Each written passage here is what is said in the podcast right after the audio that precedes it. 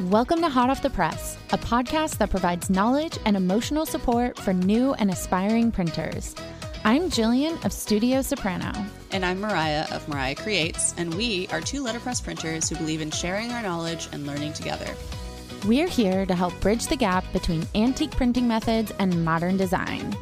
So hang up your apron, Put down those palette knives. and let's get into what's hot off the press.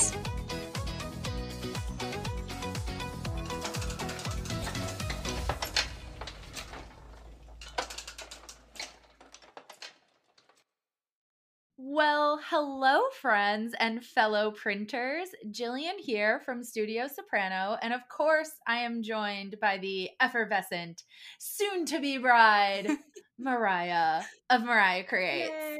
and we are back, baby, Woo! for another season of Hot Off the Press. Crazy. Absolutely crazy. Mariah, it's the first episode of 2023. What are your thoughts, your feelings, your emotions? Tell me everything.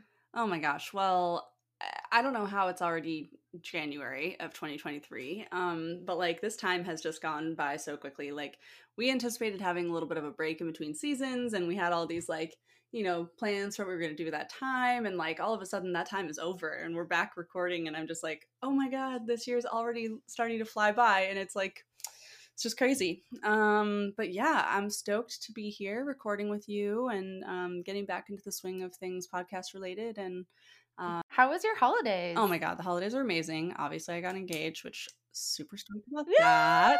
Um, and well, I'll talk more about designing invitations at the end of the episode. But um, yeah, it's um, the holidays were awesome. I had family here, and my mom and dad came to see us and stay with us for Christmas, and it was just a whole season of fun. And um, I was able to take kind of some time off and you know scheduled accordingly and planned for a little break for myself which i really like needed. And you know since our last episode of season three i like feel like really well equipped for this year and excited for all the things that are on the books and um yeah just feeling very like relaxed and not stressed which is huge. So feeling good. How about, how about you? Yay. you had good holidays right? Yeah, I had a great holiday. Um, we we braved the storms. We God. traveled to the Midwest. Um, you know, COVID always throws a curveball. and but you know what we we still had a really great time we saw our family our nieces and nephew we saw our friends it was amazing and then when we came back home i was very serious about taking some me time and i did it and i loved it and when you and i hit the ground running that first tuesday of the new year yes it felt great. It felt absolutely great, and it's felt great ever since. So I hope that our listeners also joined us a little bit in the um, kind of end of year, like goal setting, and maybe like Reflecting. recalibrating how your workday looks and making what you're doing work well for you, both um, mentally, physically, and financially. Yeah, I love that. And yeah, I mean, hopefully we can stick with our plans for the year, you know, and all of that. But um, I'm feeling really like feeling on the right track right now. Hopefully you are too. But um, I'm feeling Same. very like, okay, I feel like on the right track. I feel like the systems I've put in place are going to work. And so far they are working great. And um, as long as I can just stick to them, then everything Yeah. should be wonderful. Love a good system, but it does require sticking to yeah. it. okay. Well, since we are already in a new year, um, I was thinking that we could talk just a little bit about the quote unquote maintenance that is smart to do at the beginning of a new season, both in the studio as well as in our businesses. Um, what do you think about that? I love it. Let's do it. Okay. So there's literally so much that you can do at the beginning of the year to set yourself up for success. And it also does not have to be January for you to do any of these things. So if you're tuning in to this episode in the middle of the year, it's never too late to just be like, I need to set some time to like do these things. Yeah. Um, but based on like the systems that you currently have in place, you might not need to do all of these. You may be really good at like weekly maintenance of some things, but I think that it would be really wise to just talk about like three main general areas, which is your studio, your desktop, and your business, meaning the back of house, behind the scenes kind of stuff that um, always needs a little upkeep. Awesome. So let's start with studio. um, LOL. Maybe I should I talk about this one.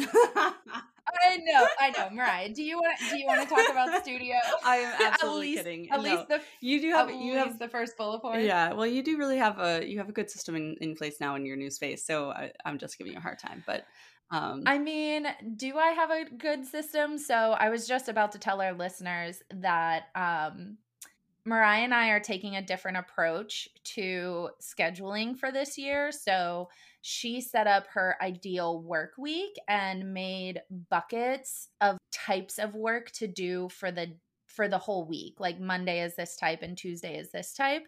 And I just for the sake of a thought experiment decided to do buckets for the day. So I have like a little morning thing that I come into and then there's two small buckets, a break, and then one big bucket. And um, at the end of every day, I am supposed to be dedicating a half hour to cleaning up my workspace. That was on the schedule, permanent ink every single day, 30 minutes, put on some Taylor Swift, clean up your studio. It has happened. Has it happened every day? No. I mean, that's no. Yeah, I don't think anything. Not even close. I don't think we can do anything every day at all. Like I don't, you know, like I don't even eat lunch at the same time every day. How could I possibly clean up my office every day? Um, yeah, I.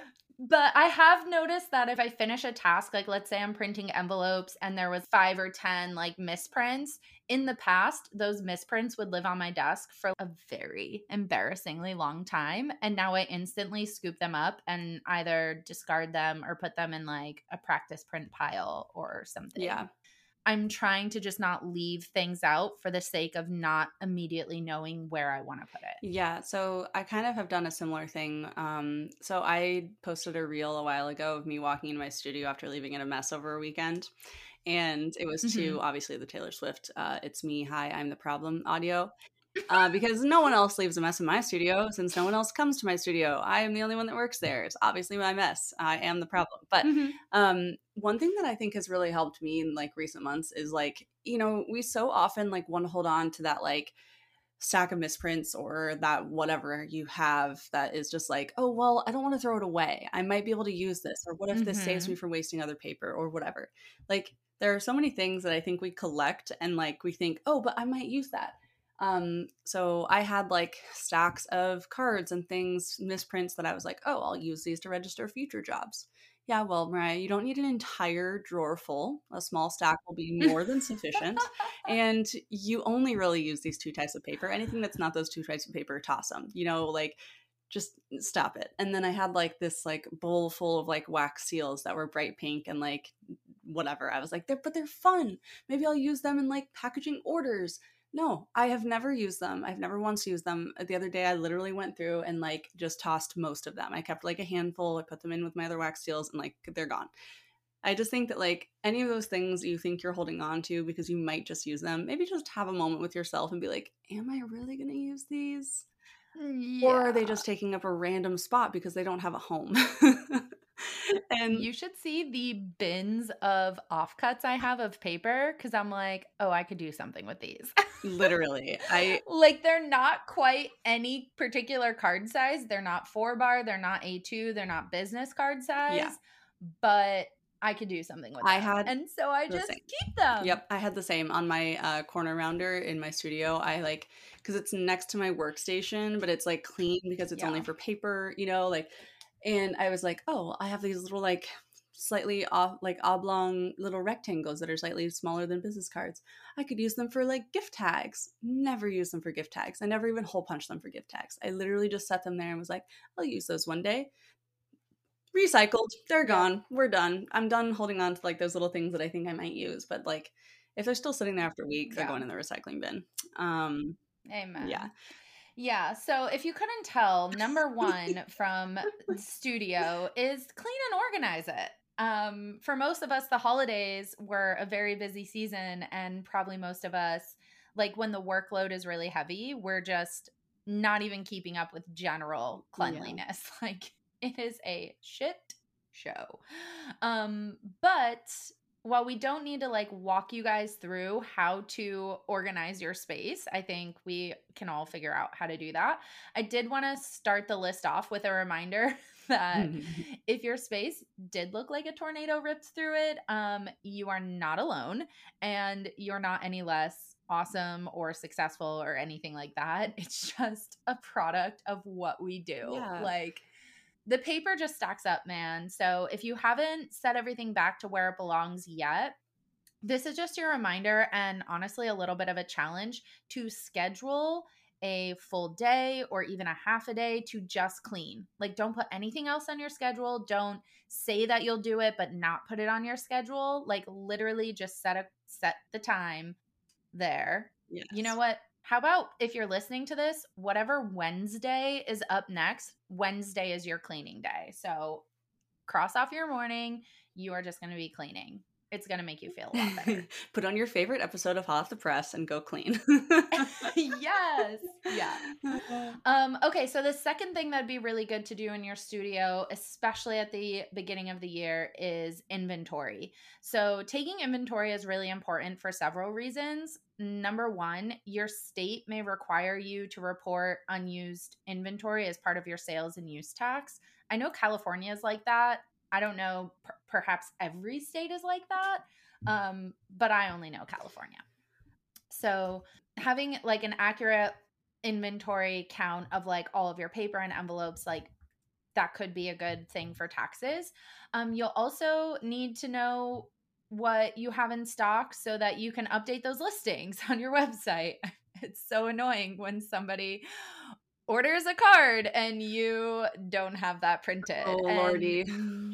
Maybe that's a problem only Mariah and I face, but I highly doubt it. No, we cannot be the only ones. Absolutely not. we cannot but be the only it ones. It really does seem come to come at the worst times. It really does. it really does. Um, so okay, that's another benefit of inventory. Also, I've got two more benefits from it. You'll know what you need to reorder. That's not just exclusive to products, but I'm talking about supplies like ink cartridges for your office printer or shop towels. I freaking just ran out of shop towels the other day and I was like, you've got to be kidding me. Um, or roll of blue tape. Yeah. Like it's never too soon to order yourself another roll of blue tape.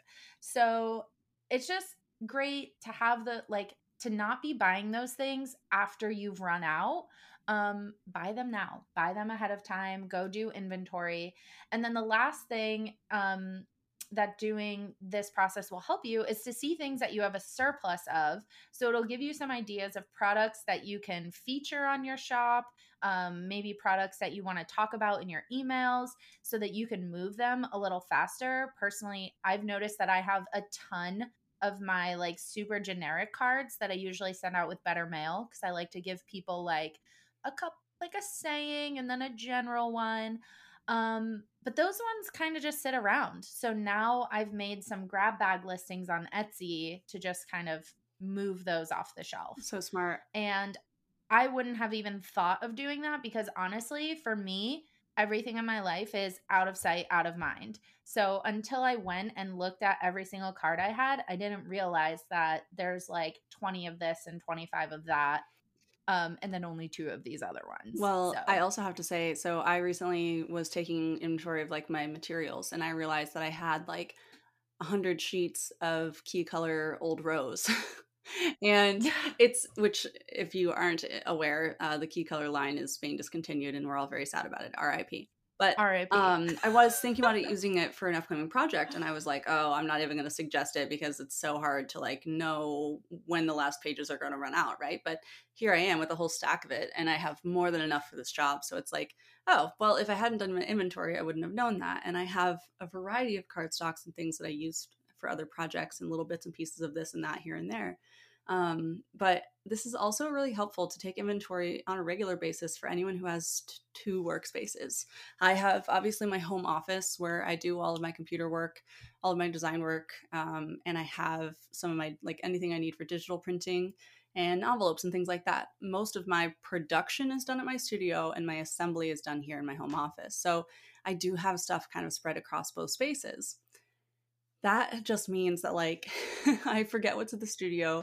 It's inconvenient to go check because I have to drive uh, 15 minutes. Yeah. And or vice versa. I end up at the studio and I'm like, hmm, would this paper color work? Or maybe I have enough at home. Should I stop on the way home and get more of what I think I don't have enough of? And then all of a sudden you get home and realize you bought way more than you needed because you actually had plenty to begin with. So taking inventory just, yep. uh, you know, is good to do uh, in general. Um, but this time of year is a great place to start um, just so you know what all you have and where you're beginning the year. And um, you can plan for any upcoming projects, whether that's stamps or cardstock or envelopes or greeting cards um, or products, whatever you have.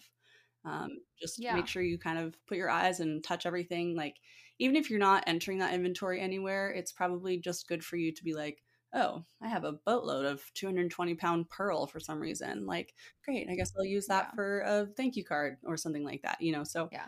I would say if you are counting stuff though, you might as well enter it somewhere just so that you know, like, even if it's a Google Sheet, I currently do my inventory for both products and just like general supplies in Google Sheets. And I don't recommend it for like anyone who's trying to do serious retail because there's actually software out there that will help you like keep things very up to date across multiple selling channels. But when my space was split into two, like I had um a lot of my envelopes and paper over in Saltbox, and it's like a half hour to drive down to Saltbox. And I had um, all of my assembly was also happening at home.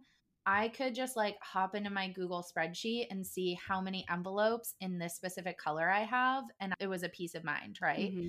Um, just knowing. So inventory takes a lot of time and we talked about scheduling time for cleaning. This is something that you should schedule at least two to three days for it and if you finish sooner amazing. You've got time. Go get a mani pedi. Go walk around target. Like treat yourself. But if you actually schedule out two to three days for doing inventory then at least you're not going to be skipping it or squeezing it and it's just it's really going to help you to know like what you have in stock and um, I'll link some of the selling channel or some of the platforms that um, can help you with inventory. Um, I've definitely looked into a few of them. I've just been a little too chicken to pull the plug because I I feel like it's kind of always shifting for me of like how I need to use something. Um, but yeah, okay. So that was inventory. So we talked about cleaning, we talked about doing inventory. The third and final thing that you definitely want to do in your shop, um, if it's been a while, especially at the beginning of the new year, is doing press and machine maintenance. So, all of your equipment requires maintenance, even the desktop printers that we have. I just recently opened mine up and like the amount of dust from all the Crane's Lettra that I run through it is comical, like so comical. But set some time aside to first oh, research like what you need to do. Like there might be a manual or a handbook or something for like each of your machines. But like if you just make your, yourself like a nice little bullet pointed list of like clean out this thing or dust this part off or wipe this down and then in all caps like do not use xyz if you're not supposed to use it. Make yourself a cheat sheet and then go around and like just do those things and it doesn't have to be like you spend a whole day cleaning but maybe like you research what you have to do make yourself your little cheat sheet and then every time you touch the next machine it's like oh, okay this needs like some maintenance. This needs to be cleaned out or i should check the ink levels on this or i should oil my press or all that kind of stuff. And then if you have any like serious maintenance that you know has needed to be done, check your schedule for like a lull. A lot of us at the beginning of the year, like after the holidays, there's a little bit of a lull in printing and production. use that time for any serious maintenance. So, personally, for me, last year I bought a hydraulic paper cutter. Um, I don't know if the person who sold it to me knew it, but there's a leak in the hydraulic line somewhere. And um, we basically put a band-aid on it by like well i should say we put a catheter on it my, my paper cutter has a catheter that i then have to empty and refill and like yes it works that's a huge pain in the butt you don't want to keep that but also i wasn't willing to take it offline to have that fixed so now i have like a lull in my schedule in february that i am going to take the paper cutter offline zach's going to take apart the hydraulic system and like fix whatever's broken. Um, but it's good to be like proactive and like preemptively schedule that kind of service instead of waiting until the cutter just absolutely doesn't work and I'm in the middle of a huge project that yeah needs. that it's now an urgent problem and cause the delay and stress and all of that yeah yeah. And here's the thing like, the reason that I say take some time and like write it down, even if you don't have to look it up, but you just like know what to do, ideally, you're not going to be the only one maintaining your machines like forever. And also, it just saves you the brain space of having to think about it. So, like, anytime you can make a template for a repeatable task, like, make that template. And for doing maintenance, it's just writing down what needs to be done, like a little cheat sheet. Yeah um, having worked in restaurants for a long time, there's like opening and closing side duties, right? Like that's just a part of it's part of yeah. a lot of jobs. But um, and I like I always got I I'm a checklist person. I love checking things off of my to-do list. And I think a lot of us are, you know, that sense of satisfaction of like knowing that you accomplished something, even if it's small and you know maybe make one. Maybe it's a weekly or monthly or yearly maintenance checklist. Make one um, laminate it if you feel like it. Yeah. get a little dry erase marker. Who's going to stop you?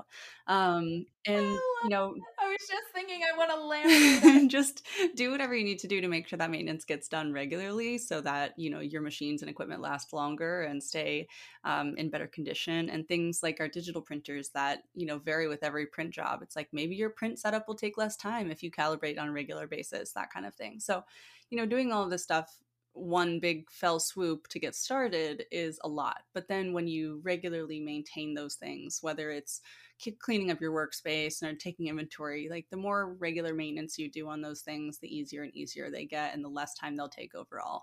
Um, yeah. Yeah. but I think we ask a lot of the machines that are in our lives. Like, I know for one, I never even really thought about how much of a mess the Crane's-Lettra was probably causing inside my printer. But I was like so irritated with like I don't know, just like little things. It's like this printer was so much better when I first bought it and nobody designs anything to last anymore, yeah. but truthfully it just needed to be cleaned. Love that. so, yeah, let's do some maintenance. Okay. Um let's talk about now desktop. And I'm not talking about like the surface of your desk because that really falls into cleaning and organizing your yeah. studio. I am talking about your actual like computer desktop, yeah. which I think is so easily overlooked. I have definitely worked at jobs where for years I just never even bothered to clean up files. and um I refuse to do that in my own business. So First thing, as far as desktop, is to archive some of your closed projects. Regardless of what your folder system is, it's likely that you have projects that are completely done, like do not need any further work. But of course, you don't want to delete those files because you never know what you might need them for. So take time to archive those. And that might include deleting 100% unnecessary files, like anything that's an old version that like wasn't printed or um, something that's just duplicate or whatever. I specifically like do not save old version. Like if there's a revised invitation, I will delete the old ones once that project's closed because God forbid I ever need to like reprint that. I don't want to print the wrong yeah. one. It has happened to me. It has literally happened to me where um I went on vacation the client emailed me and was like, hey, we need 10 more of these. And I went into my folder. And even though I am operating off of the cloud, the cloud just didn't update. So there was one file in there, and I was like, oh, great. And it looked the same. It was just like the city was spelled wrong. And I just like totally didn't even realize. I was like, yeah, this is great. It's the only one in here. So it must be the current one. No, it wasn't. and I sent that to print. And let me tell you, the words I got back from this client like crippled my soul. Aww. It was just like, I, I, they were rude, but they weren't wrong. like, you know what well, I mean? Well, it's, un, it's unnecessary uh, it for people to be mean about it, but yeah. Yeah. they were rude, but they weren't necessarily. So, so learn from Jillian's mistake. yeah. yeah. I'll have an archive folder in an active project folder. And then what I do is I delete that archive folder when I go to archive the whole project. That sounds crazy when I say it, but it actually is really simple and it makes sense, right? Uh, sure. I think that everyone is going to have yeah. their own system. So, like, you know, whatever works yeah. for you. But, um, yeah, I basically have like I have like a folder in my you know drive that's uh, current client projects for custom work, whether that's design or print or both. And um, yeah, I have completed and current, and I basically just move things over to the completed, and then just whenever I have a spare minute or I'm feeling like procrastinating on something else that I should be doing, um, I basically go into the completed ones and delete or archive uh, i offload it onto either a flash drive uh, or you know somewhere else in a miscellaneous folder that i'll never touch but i don't keep very many mm-hmm. copies of things. I tend to delete those pretty much as i go but um, yeah i definitely do archive them immediately after they're done. I again it's like that checklist thing. I want to see it like out of my current folder and into my completed one. Like I don't want it in my current one if it's already like done. And um, but it's still there and accessible if I need it uh, for reprints and things like that. So yeah. figure out a system that works for you and just do it regularly and make sure that you're removing any possible future errors. And uh, yeah, the more regularly you can do that stuff, the more the more helpful. But yeah, yeah. And the beginning of the new year is just a really good time to like clean that out because I know we all get caught in like the day to day. And um so yeah. The other thing that I do when I'm going through folders and archiving them is I look for any little bits of stuff that maybe didn't get used or that I know I would want to reference and I immediately copy that. I have just like a general reference folder in my um resource library. It's just like a you know, a folder that has like fonts and little graphics, but I have like my own general reference of things that I've designed that didn't get used. Because um, again, out of sight, out of mind, you may have already had like a really brilliant idea, client didn't go for it, you fully intend to recycle that thing, and then six months later, you've completely forgot that that ever existed. Yeah. It's a great call. So if you're like me, give that a try. Comb through those, find some references for yourself. Um, okay, The next thing is delete unneeded screenshots. Oh my god, are you trying to tell me something here? um, I screenshot so much. Like I screenshot but more than any human. I'm literally should. going to my phone to see how many screenshots I have currently. Okay, yeah, let's do that. That's a fun Ooh, thing. Is it fun? I don't okay, know. Let's see. All right.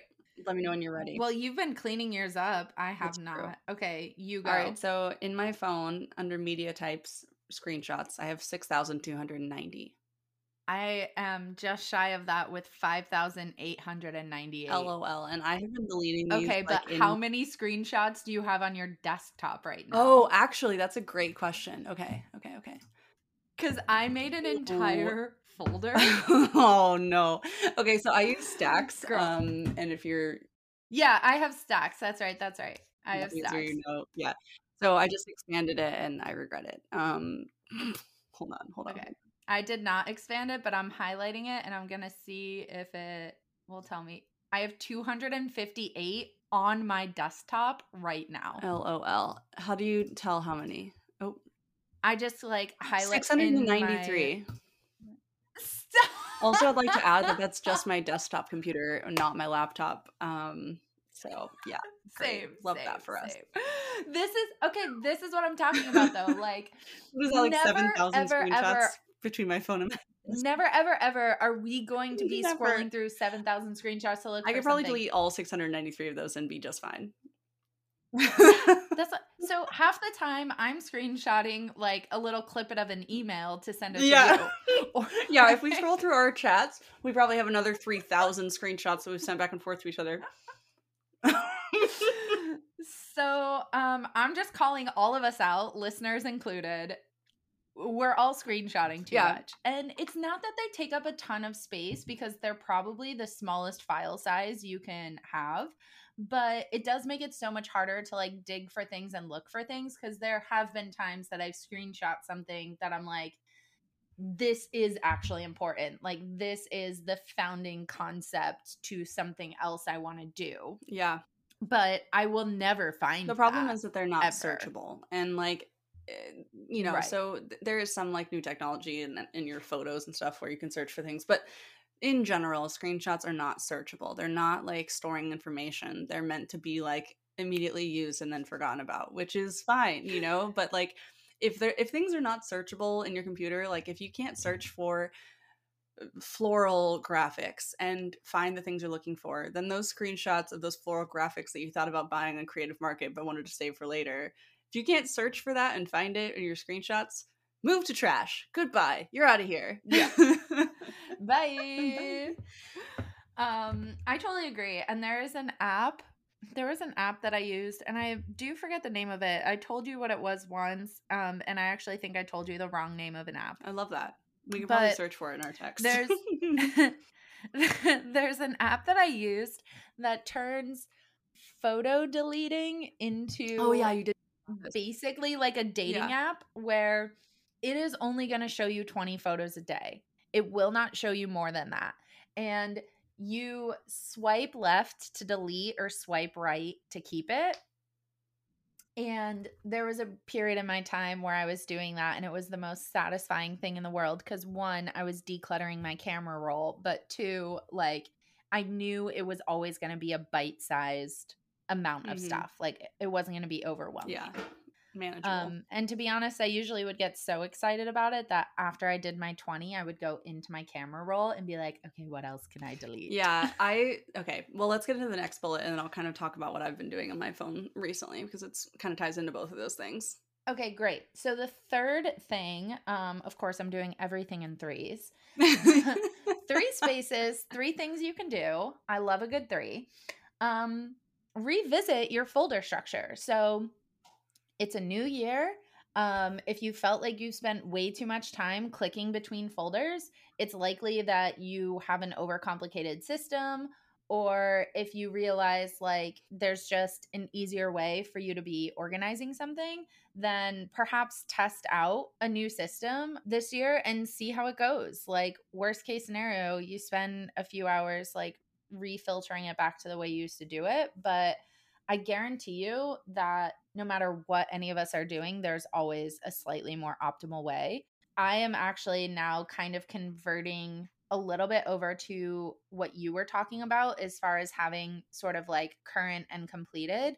I used mm-hmm. to just sort everything. Um, I have like the calendar year that I click into, and then the couples or whatever the project is by project number. Yeah. Um, but then I have to actually look through because, you know, every Apple device that I use wants to sort things differently. Yeah, um, and every um time you change Finder from list to icons, it like just freaks out. right. And around this time yeah. of year, I have clients who technically booked with me in 2022, but they're a 2023 couple.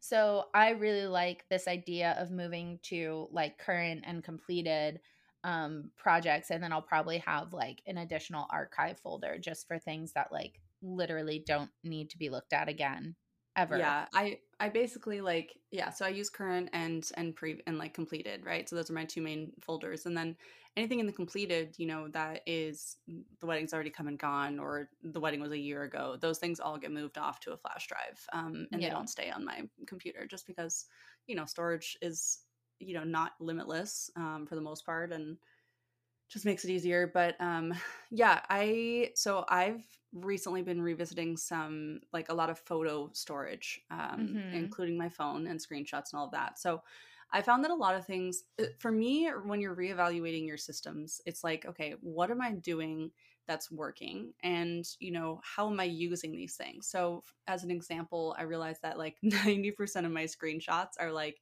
other stationers. I'm like, oh, that's cool. Ooh, I like this. Ooh, what's that paper? Oh, there's this like comment on Facebook forum page about this letterpress question that I think the comment is really helpful. I'll save it. So if I ever need to reference it, it's there.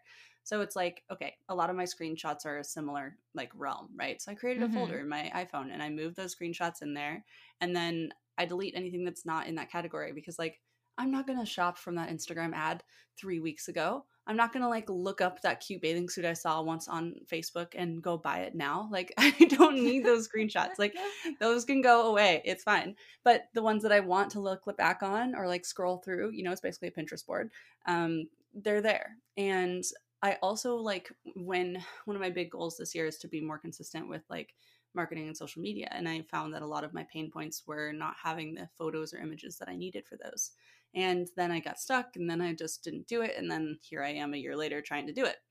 So I found that like rather than having a folder on my phone or having a place on my computer to store those photos, what worked for me is uploading them to Lightroom because that is accessible from all of my platform, my computers, mm-hmm. my phone, and it automatically syncs between all my devices. So like yeah. If I find a photo on my computer, I can upload it. If I find a photo on my phone, I can upload it. Doesn't matter where I find the photo or when I find the photo. I just pop it into a folder in Lightroom. And then whenever I'm ready to upload that into social media or into a blog post or an email campaign, boom, it's right there. I can download it, ready to go. So Plus, then you're already in the platform where if you wanted to add a little bit of brightness or crop it to crop a different size, certain, like yep, yeah, exactly, you're already in there. Yeah, and it just makes it really easy. Like, and I don't have to like go find where I saved that photo because photo folders are always just like inevitably a black Ugh. hole. Like, no matter how well I think I have my photos organized, it's all of a sudden like was that photo under holiday cards or Christmas cards or uh, dog cards or greeting cards? Like, oh my god, like why? Did there have to be so many categories okay, of photo cards? So this kind of circles back to just some like general advice on folder structure. Um, phones is hard because the only thing that you can do um, with photos on your phone is like you see the photo, like you can't change it to list view of photo name. Um, but with files, typically, like the less specific you can categorize things into folders, the better you're going to be. But what will really help you is like properly naming the file. So, like using that, using properly naming a file as a way to sort and organize within like a more general folder instead of having to like click, click, click, click, click, click, click, click, click, click, because it, you think that the hyper organization is going to help you or save you time or not cause confusion, but it usually doesn't. Yeah, it really it only does. does on that day that you set it up. You're like, oh, my brain feels so good about this, and then for the rest of forever, your brain's not going to feel that great about yeah, it. Yeah, just I think like finding a place to store things where you're actually trying to use those things, or yes. at least making it searchable. So when you're like looking for marketing photos you can just search for marketing photos like and also when you're on a computer if you select a whole bunch of things and rename like you can add text rather than just changing the name to something just add like a keyword that you might search for in order to yeah. find that thing you know um yeah it's find a system that works for you try different things but for me what's really been helpful is sorting things in a way that when i go to use those things they're right there they're ready for me yeah. um makes it a lot easier to to do those things later on but I, yeah i agree um, we wish you all the best of luck with organizing your shit because there's so many photos so many screenshots to organize yeah it's just a little thing to think about because yeah. you know the worst thing you could do is just never try to change a system that isn't working for you. So yeah, if well, this just inspires you to maybe make one small change to be more efficient in your day, then I will be happy. Yeah, and like with inventorying your materials, you might find a little surplus of things you thought you were out of. Like I going through all these photos, I realized that I had several full suites that I'd never had shared on social media ever one time. Never yeah. shared them. And it's like what was the point of taking all those photos and editing them and like all of that stuff if I was never going to use them? Like one, I'm thrilled that I can now share all of them. Two, you might be wondering why I'm posting things from a year ago, but here we are. oh, I will be like, doing the very same. Yeah, but it's like, you know, how, eh, why would I never use those? I put so much work into those suites. I put work into photographing them, storing those photos somewhere in the world of my computer, and then I never remembered to use them or I couldn't find them again or whatever it was. So create a system so that you don't lose track of those things that you could eventually use and, you know, cost yourself time and money by not using. So Yay. Okay. Love it. All right. So lastly, we're going to talk about your business. um listen, there's depending on where you're at in your journey, there is so many things that you could do at any point in time, but if you want to like honor it by it being a new year, this is when you can make changes. Um, these are just some basics that I personally feel like everyone needs. Uh, correct me if I'm wrong, Mariah, as I go through these, but seize the cold leads. I got oh clever oh my with God. my naming of these. I really I know like I like it. I I love reading over the things you write, but this one really I was like, oh, I'm gonna go put a whole bunch of tasks on my calendar right now. Yeah. Um, I immediately this was my task list. Writing the outline to this episode was me making a task list. Um if there are any leads or projects that went cold over the holidays, follow up with them. They likely just got caught up in family time. It is nothing personal. Um, I usually it's not that I take cold leads personally, but I always just assume like oh they don't want to book or whatever and that's fine like i kind of just like let bygones be bygones um and i this is one like one of those specific times where i'm like no i could easily see that people got caught up in the holidays. And like the first one to come swooping back in will get their business and i want that to be me.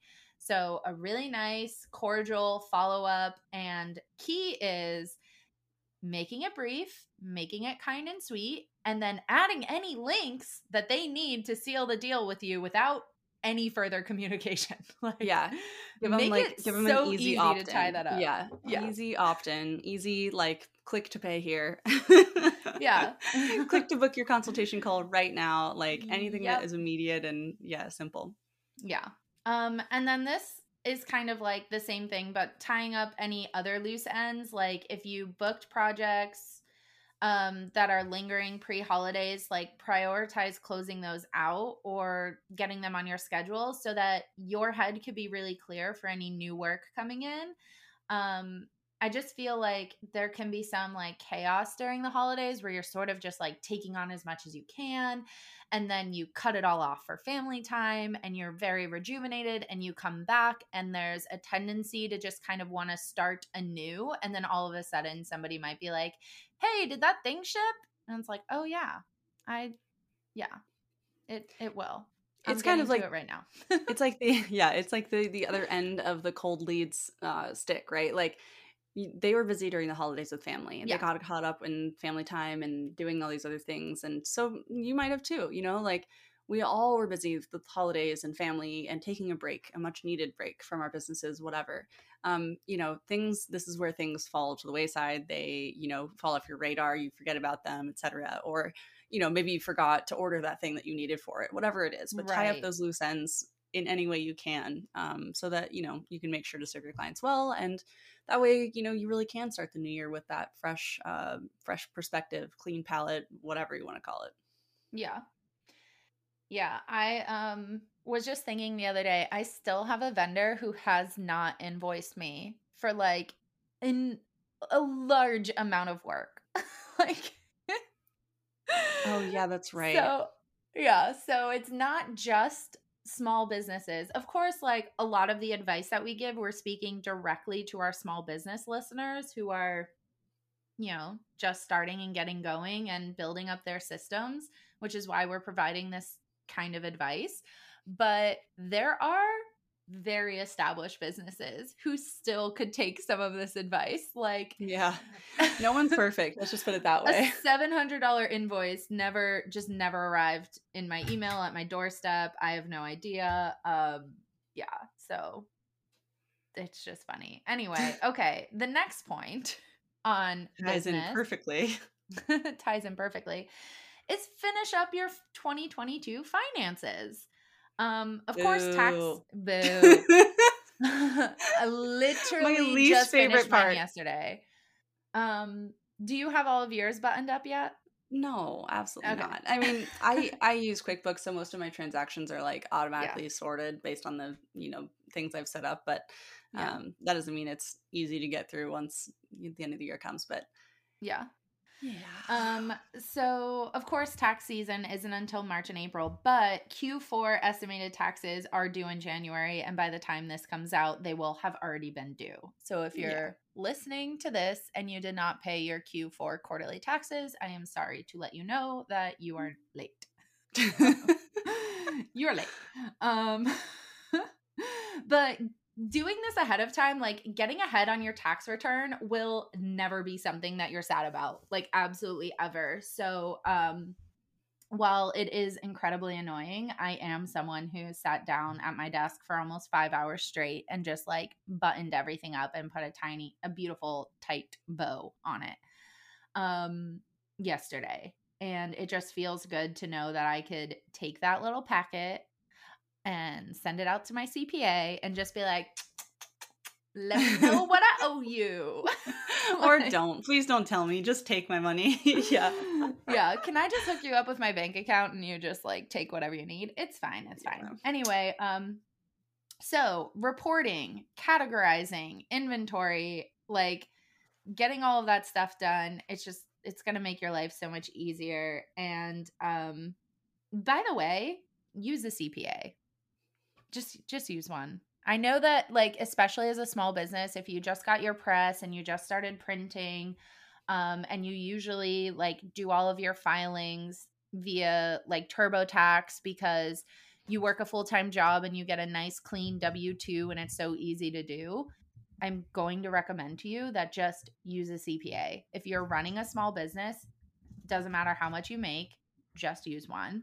Um, because the money that you spend on them, you're likely actually going to save because they will know what deductibles you are eligible for. They'll know how to leverage those deductibles. They'll also be able to give you good advice so that you don't get yourself into a little bit of trouble with the IRS. Yeah. Um it's just it'll be a peace of mind. I think my f- very first year I had only like started my business like halfway through the year and I'd only made like a couple hundred dollars in my business, but I also had been Uber Eats delivering as well as working my full-time job. So I had a lot of stuff going on and I just went to a local CPA and was like, "Hey, can you make sense of this?" And then I've been working with them ever since and it's just made it so much easier. Yeah, and I mean also if you're self-employed, you can probably deduct some of those tax prep fees. So you it'll probably pay for itself pretty quickly between like getting deductions in general and, you know, whether you can deduct part of those fees. Obviously, you'll have to ask your CPA about that. We are not tax experts, but I do think that my person told me that I can't. However, they have literally found like every other possible thing that I can deduct or like there are some instances where if you're working from home obviously like a small like a the exact square footage of the space that you use and like there's all these things where it's like it must be an actual like space with a door and blah blah blah. Um, there's things with your car if you use your car for work it's like you could do all these itemized calculations or you could take this like standardized five hundred dollar yeah, deduction. Exactly, yeah. just like a yeah. standard deduction, and I'm just like, great, let's do that. Like until I know I am clearly, like it really benefits me to itemize and do all the math, then obviously I will do that. But like well, anything I could standardize, I'm like, great, let's do it. Also, when when it comes down to it, like hiring a professional to do your taxes, um, I think mine's like four hundred fifty dollars or something like that. Yeah you basically pay that to do it yourself online anyway.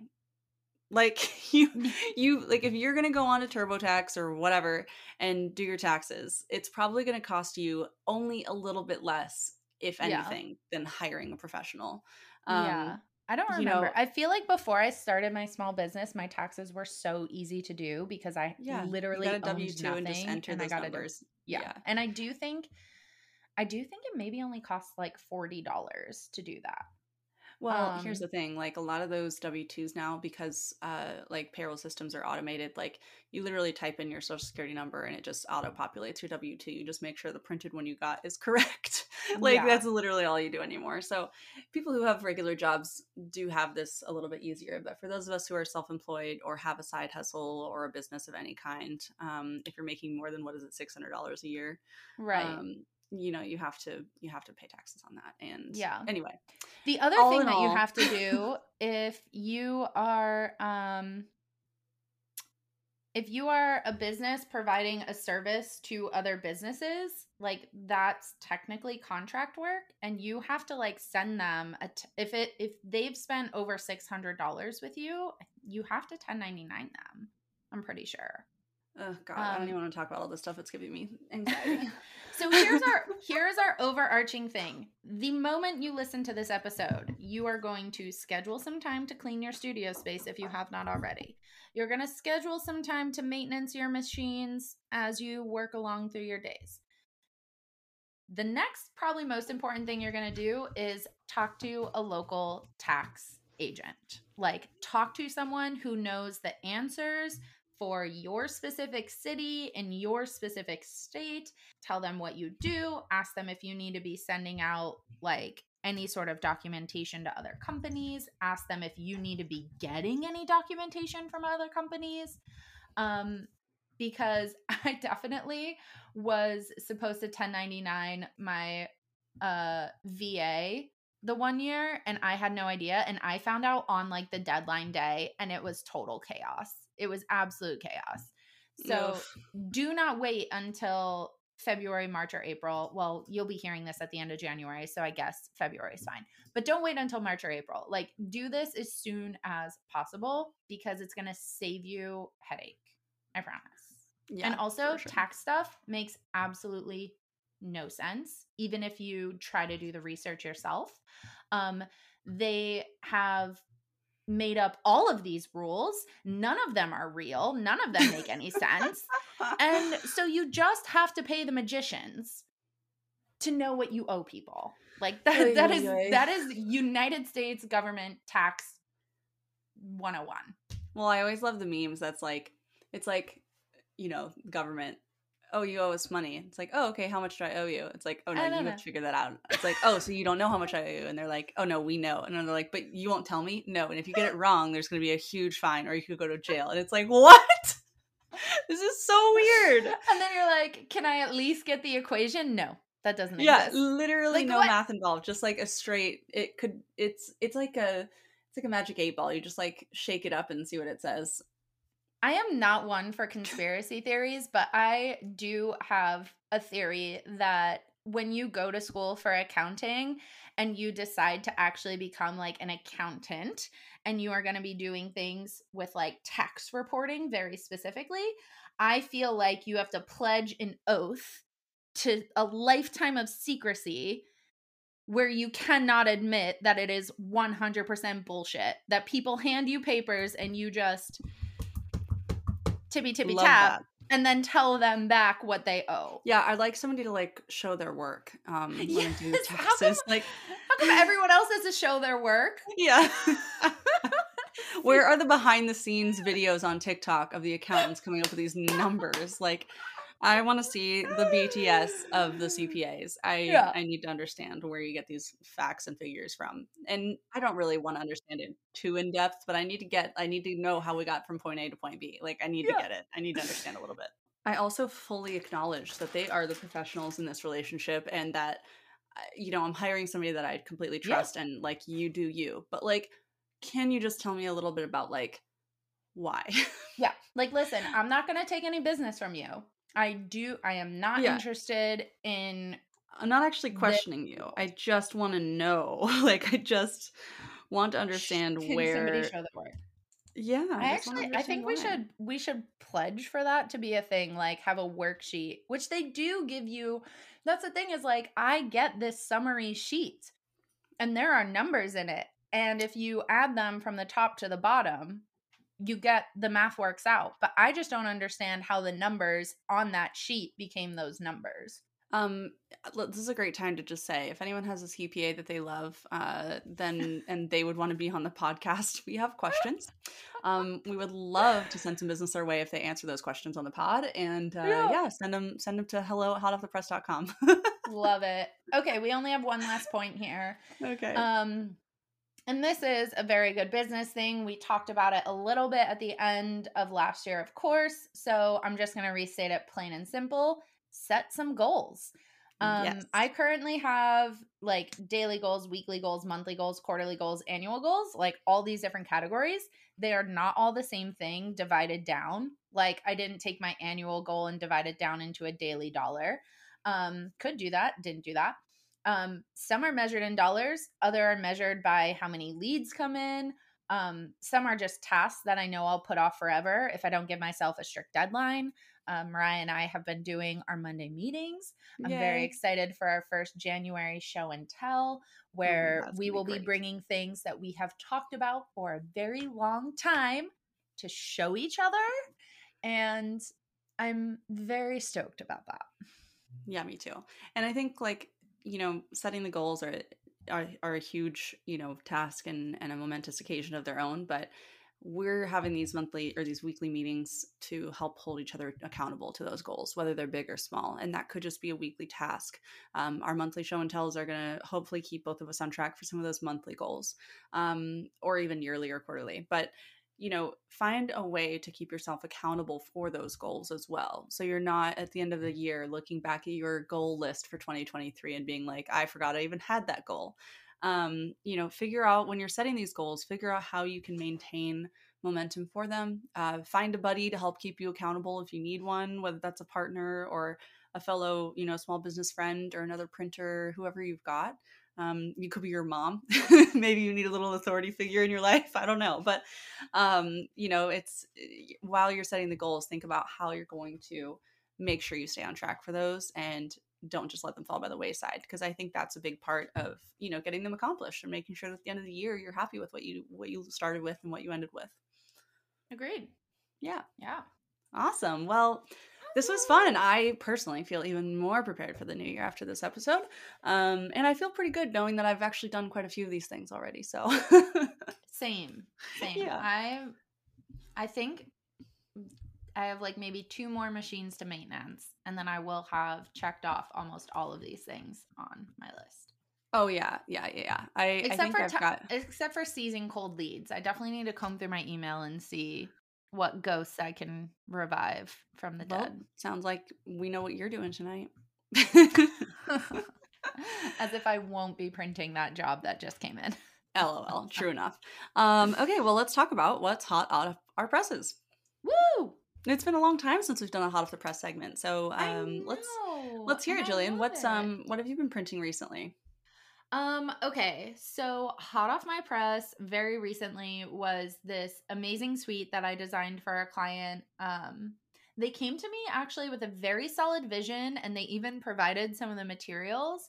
And I kind of just like interpreted their vision into my own style and um reinterpreted like one of the fabric patterns for them into uh like an envelope liner and loved that. But the creme de la creme of the whole suite was the invitation, of course, was duplexed, um, 220 pound Crane's with faux leather vinyl.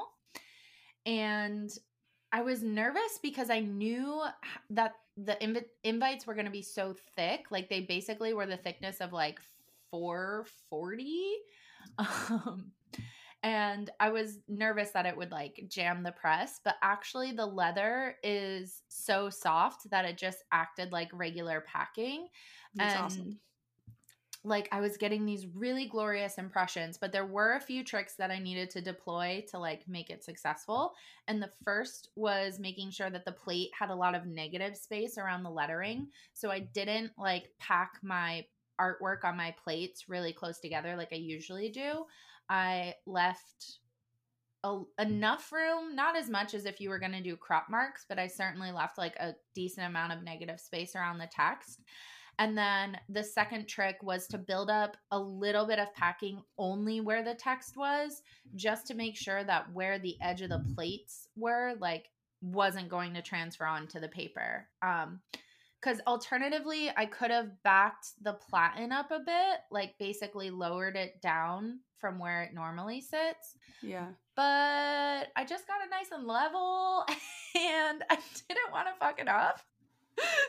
So I was like, we're just going to try this without. And I ran it and like it did not jam at all. So it was a very glorious uh, day on the press with the most phenomenal print results I've gotten so far.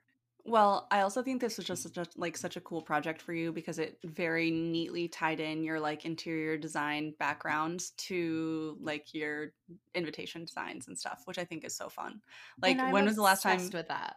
Yeah, and like that is just I mean, they're both creative fields, so like it's not like they're that far off of each other, but like how often you get to bring in any kind of fabric for an invitation job, you know? Like that's just so fun. Yeah. Yeah. When I was leaving the interior design world to get into stationery, I had come up with all of these like I had just finished designing a hotel that um had a lot of terrazzo and cork in it. And I just kept drawing and drawing and drawing these different suites that had like terrazzo and inspirations or like all this all these different materials from the hotel that I designed into suites. And every now and then I pass by them in my sketchbook and I'm like, I really should do these. Um, yeah, and should. maybe I will because that was super fun. I loved working with fabric and I loved recreating a fabric pattern. Like the liners look amazing. I bet. Amazing. I actually haven't seen the liners. I've seen the rest of it, I think, but I saw the mock up. I haven't seen the real thing, but that can be part of our January show and tell. It'll be fine. okay. I was going to say they're literally, oh, yeah, it is. It's literally right next to me. Are you sure? It's in yeah, bring it on. Reach. Let's see it. Oh, cool. Okay, yes, I remember seeing the mock up and I was like trying to picture it in my head, but that is awesome. And then this is the fabric that inspired it. It's basically the same thing. My God, it's, so, it's perfect. I know. It's so close. I just used um I used different watercolor flowers, source those. Um, I used different textures that I got off Creative Market. I changed a little bit of the color tones to match the paper. And yeah, freaking awesome. love it. It looks great. Oh, yeah, I can't wait to see that whole suite photographed and all beautiful. Amen. This is, you were talking about stuff. This is a box of things that have never been photographed. Mm hmm. Yep. And, and um, it needs to happen and it needs to go on Instagram. So, yeah, literally. Plug it into a scheduler and be done with it. yeah. Yeah. Actually, the day after you get married, a photographer is coming to my house and I will be making use of that time. Perfect. I love yeah. that. So, what's been hot off your press? Well, it's more like lukewarm on my press right now because I'm still in the design stages, but um, obviously something I'm really excited to work on and have been tirelessly pursuing are my own wedding invitations, um, which is something I've looked forward to for a long time. And, uh, you know, it's just like, it's a super fun process and the world is my oyster. So it's like super exciting and anything I dream of, I can absolutely make because it's my own stuff and I can do whatever I want and I can make it myself. Mm-hmm. Um, however, it's a lot harder than I really anticipated. Um, just like I want them to be spectacular. I want them to be like awesome. I want to experiment with new materials or new methods or buy new dyes. I want to do all these things. And I can do any of those things. Any of those things that I want to do, I can totally do. And that is like so freaking overwhelming. I'm overwhelmed by too many options. And yep. I know that like sounds silly, but having the ability no. to create literally anything is way too wide. Um and it was honestly it was crippling for me. I literally yeah.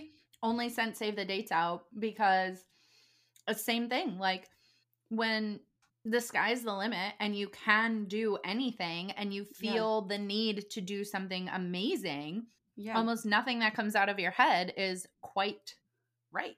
Totally. And you know, I like honestly the same this all like really just gives me a whole new perspective on working with clients. Like you know we i think sometimes you know you hear about people doing like like only presenting one option to people and you think mm-hmm. like that's crazy like why would you only give them one choice and like you're like no i'll give them like five choices and like no three choices i'll give them two choices even that sometimes is too much you're like i think it just is a great reminder for me that like it's better you're way better off doing a whole bunch of discovery and getting mm-hmm. a really specific vision and a more narrow scope allows you to focus in on what you actually want sooner and you'll get to that final like stage a lot faster that way um, so i personally i think i'm narrowing it down a little bit further now and i think i've like i've learned from even initial stage mistakes of like just trying to save all the inspiration images and trying to make a mood board out of that you're just like oh this mood board is all over the place. Like i need to pick. Need to yeah. choose. So um, i think i've got it narrowed down a bit more um, and i think i'm going to be ordering my first plates for the first pieces soon. Um, obviously i won't be sharing the details for quite a while so sorry everyone but um, it's just, you know, it's going to be fun. And there will be some really fun textures, and there will obviously be lots of letterpress. If everything is not letterpressed, I'll be surprised. Um, and yeah, they will be shared eventually when the time comes. I love it. I yeah. love it. I relate to it. yeah, you know more than anyone how that process is. Yeah, I really envy the people who are like, oh, I got into this business because I did my wedding invitations and I loved doing it. I'm like, well, that's a huge accomplishment because I can't LOL. even do that. That was literally, what I was talking to Megan from Saltwater Press. Like she yeah. she responded to one of my Instagram stories about this dilemma and she was like, honestly, I'm kind of glad I got married before I was a stationer. I was like, oh, that would have been so nice.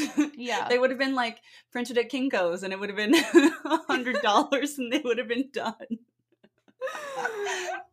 Oh my I mean, gosh. probably not realistically, but they would have at least had some cool envelopes or something. I don't know. Uh calligraphy for sure, but yeah, anywho. So that's what I'm working on. Well, this was delightful. I'm so glad that season four is started, that we're back, that we're crushing our like new routines. I'm very Oh my gosh. Yeah, we are. I'm so excited. Yeah. Happy New Year to everybody. And thanks for being here for season four of Hot Off the Press.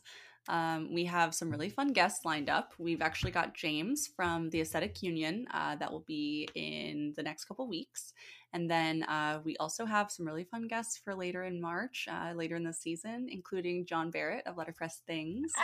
and Chris of the Itinerant Printer. So um, we've got some really fun guests lined up already for this season. We've got a couple more in the works. Um, and yeah, so we've also got a couple of other great episodes already planned and recorded. So we're cruising over here and we are so stoked to be back for another season. We've got uh, a lot of big plans for the year, so um, stay tuned. Love it. Bye. Bye.